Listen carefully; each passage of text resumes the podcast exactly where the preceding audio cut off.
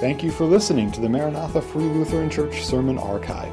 It's our hope that this message would encourage you in your faith and would help you to get to know God's love, grace, and mercy in a personal way. If you have any questions on the sermon or would like to know more about Maranatha, please visit us on the web at maranathafreelutheran.com or call our church office at 218 498 2808. Thank you, and may God bless. Happy Mother's Day to all moms here today. I don't know if you noticed uh, in that middle verse that we sang, um, kind of an illustration of that I saw this last week here, where it says, As a mother stills her child, thou canst tame the ocean wild. Uh, last Sunday, we had uh, a couple of our grandkids here with us, our four year old twins, and actually they were with us for five days, and it went pretty well. Um, but there were a few moments where uh, one or both of them wasn't so happy, and they were missing mom and dad a bit. Uh, like one night after supper, uh, when it was time for bed, and, and uh, one of them was fussing quite loudly. I, I volunteered to do the dishes. Uh, and my wife had the task of putting them to bed. And uh, very shortly, it became clear to me why that was a good idea. Maternal instincts of my wife were far better than the approach I would have taken.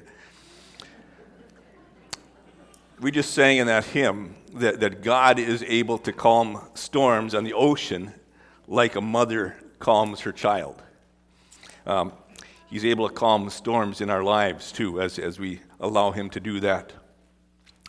Uh, last Sunday was Confirmation Sunday, and the message especially was uh, focused uh, toward those confirmants and their, and their families, and, and yet certainly applicable to us all.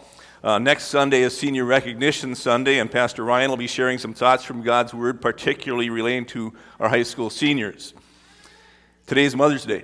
And I decided to speak especially to anyone who has or ever has had a mother. Guess that includes all of us, doesn't it?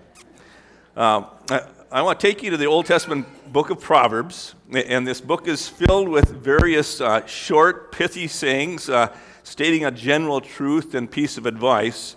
And we find that in Proverbs chapter 6. We're going to look at verses 20 to 24. And here are some valuable words concerning relationships and attitudes in, in family life.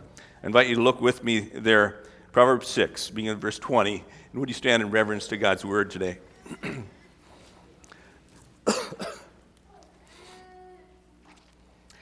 My son, keep your father's commandment and forsake not your mother's teaching.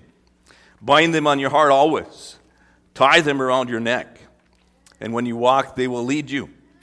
When you lie down, they will watch over you, and when you wake, they will talk with you. For the commandment is a lamp, and the teaching is a light, and the reproofs of discipline are the way of life, to preserve you from the evil woman, from the smooth tongue of the adulteress. Let us pray. Lord, we ask that as we meditate on these verses today and, and uh, think of our family lives, Lord, uh, that you would speak to each of our hearts uh, uh about past, uh, present, and future, Lord.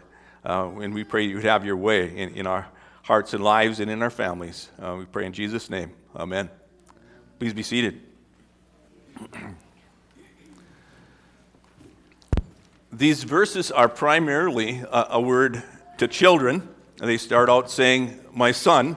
But if you're a daughter, these words are applicable to you too. Uh, occasionally, here at, at Maranatha, we have children's sermons, and, and we're going to try to do a few more of those uh, during the summer when we don't have Sunday school here. But today, in a way, this whole message is a children's sermon.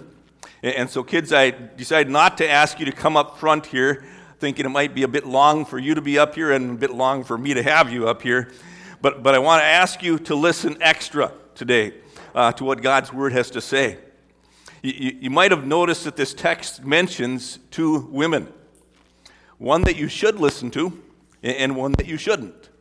And see if you can figure out who those two women are as we go along. Maybe you've already caught that.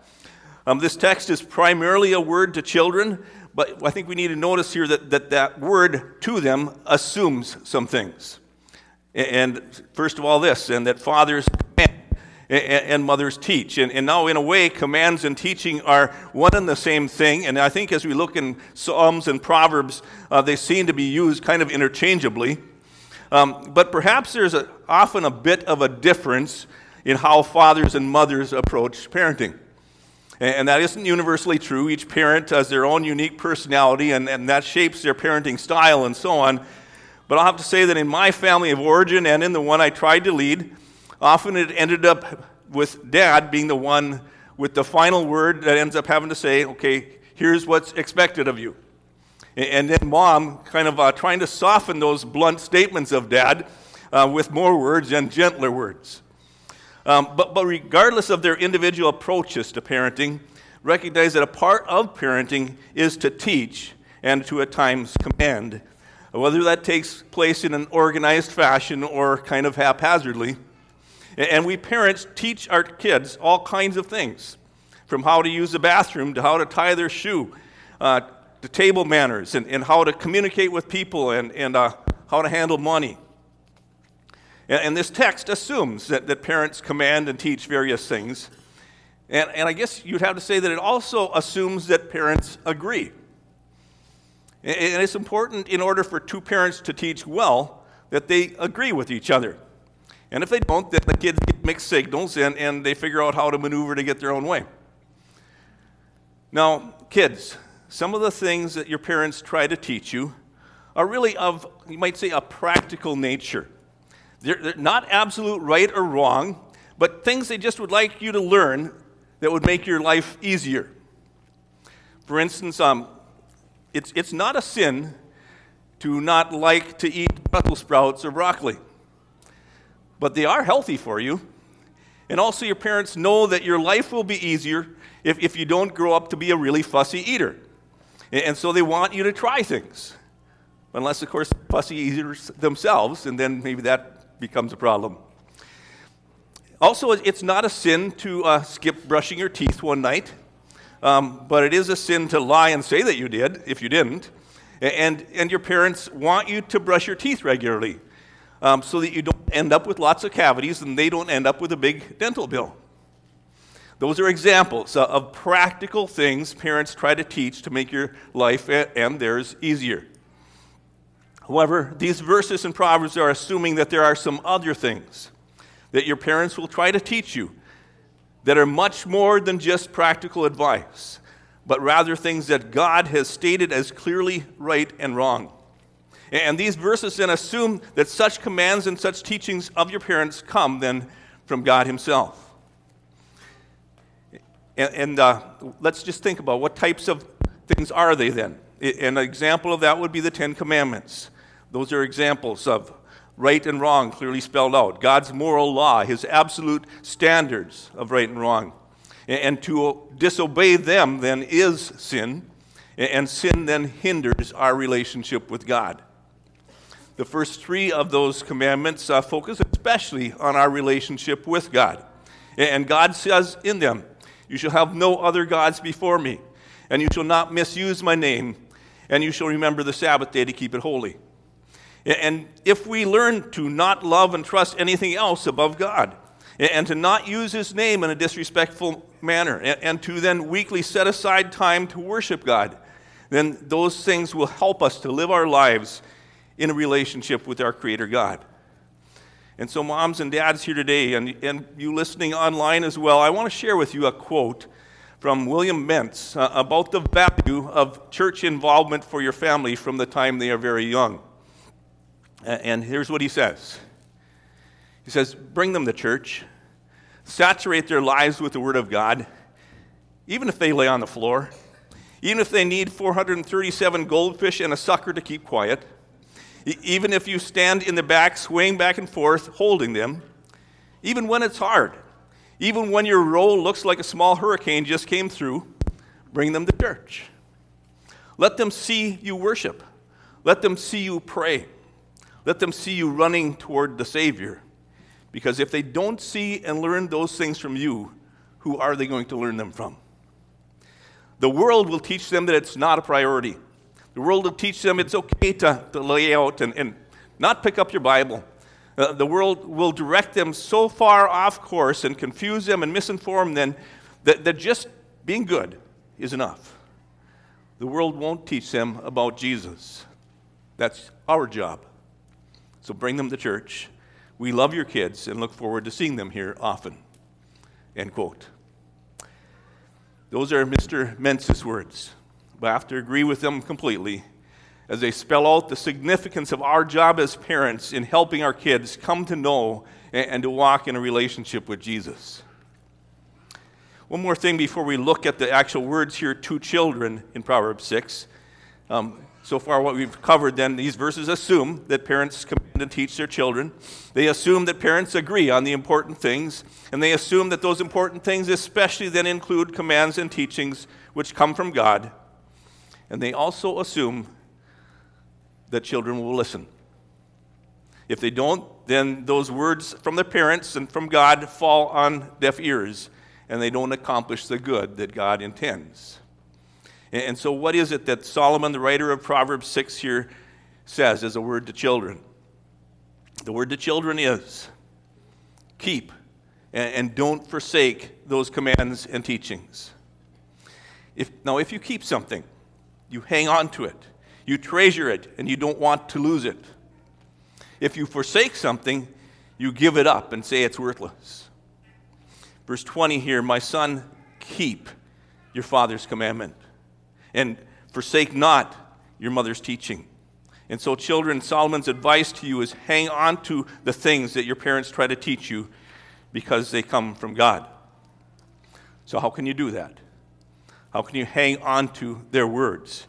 You can't hold them literally in your hands. Uh, even if you were to put them in a book, um, you couldn't literally hold on to that book all the time and still do anything else in life.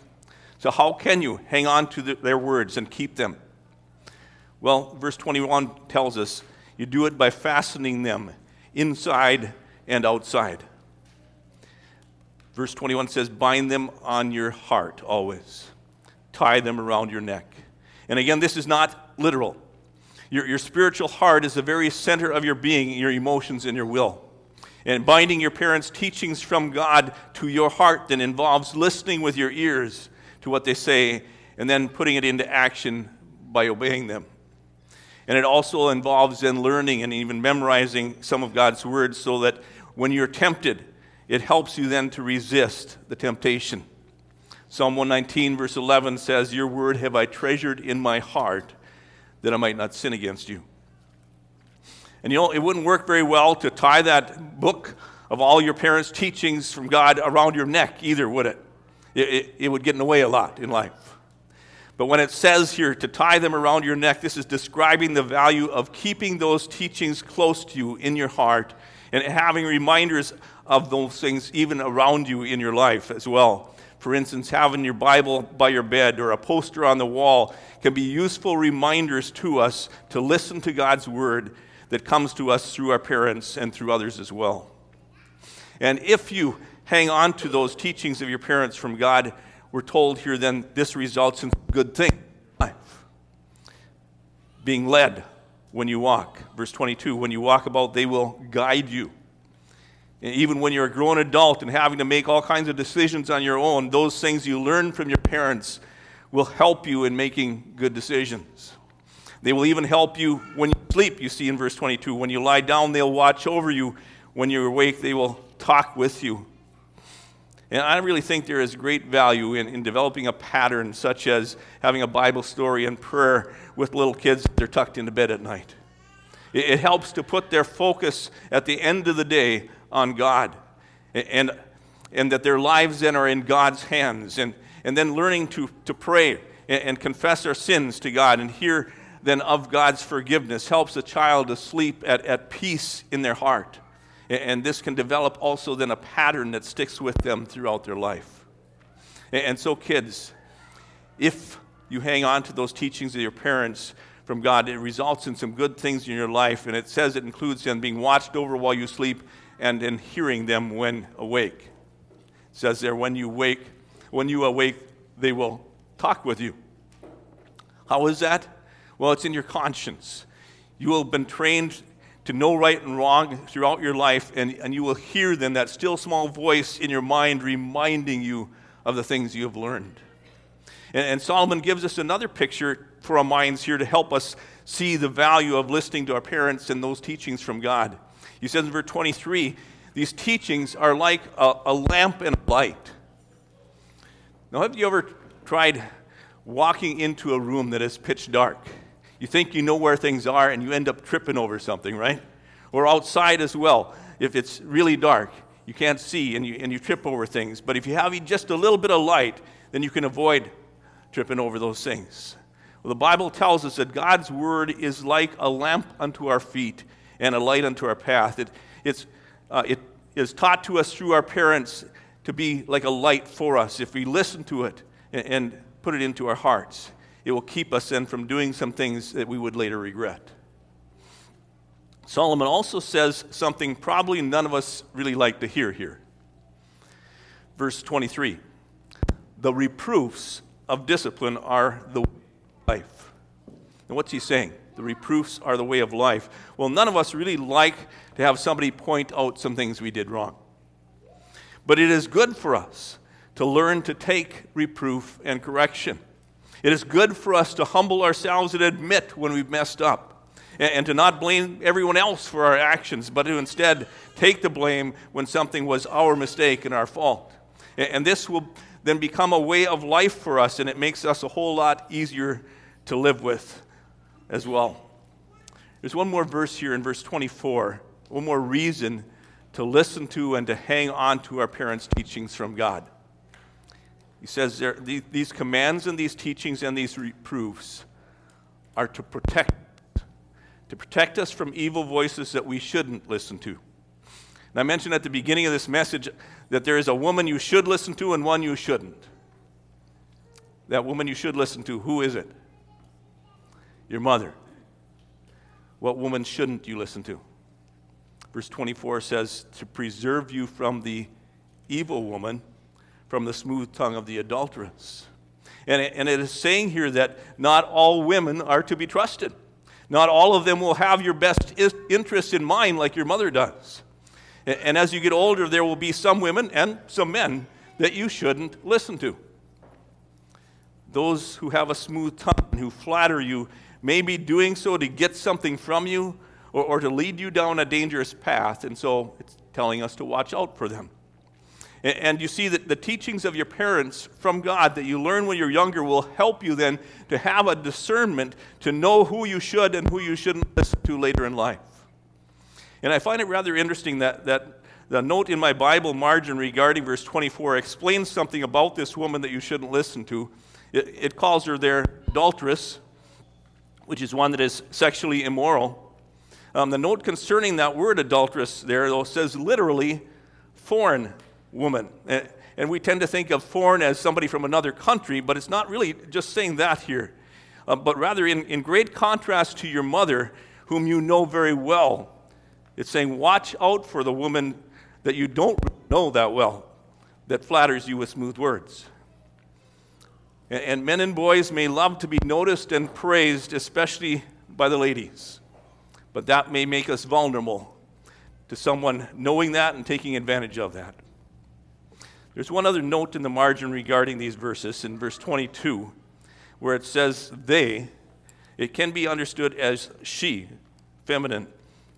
Verse 21 bind them continually on your heart, tie them around your neck. When, when you walk about, they will guide you.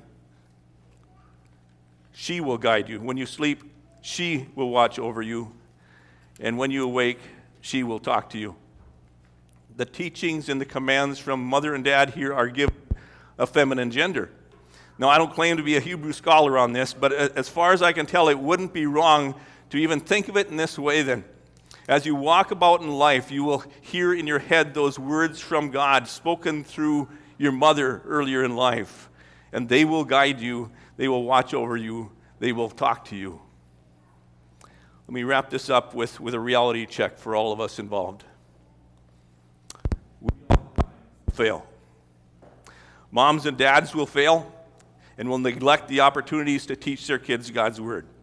And they will fail at times to be the good examples they should be to their kids. And all children will fail to listen and obey at times and to take their parents' words to heart. And when they get older, they will make sinful mistakes at times because they didn't listen. That's the reality of our sinful human condition. We all are far from perfect. So, what should we do when we fail? We're to look to Jesus and to live in repentance and faith. And as we think of the teachings of these verses here in Proverbs, there's only one person who has ever followed them completely, and that is Jesus, who, even as a child, never sinned. And it's interesting when you look in, in the Gospel of Luke, chapter 2, we have this account of, of the visit of Joseph and Mary and Jesus at age 12 to the temple in Jerusalem. And it tells us that Mary and Joseph found him in the temple, sitting in the midst of the teachers, listening to them and asking him questions. And all who heard him were amazed at his understanding his answers, even at age 12.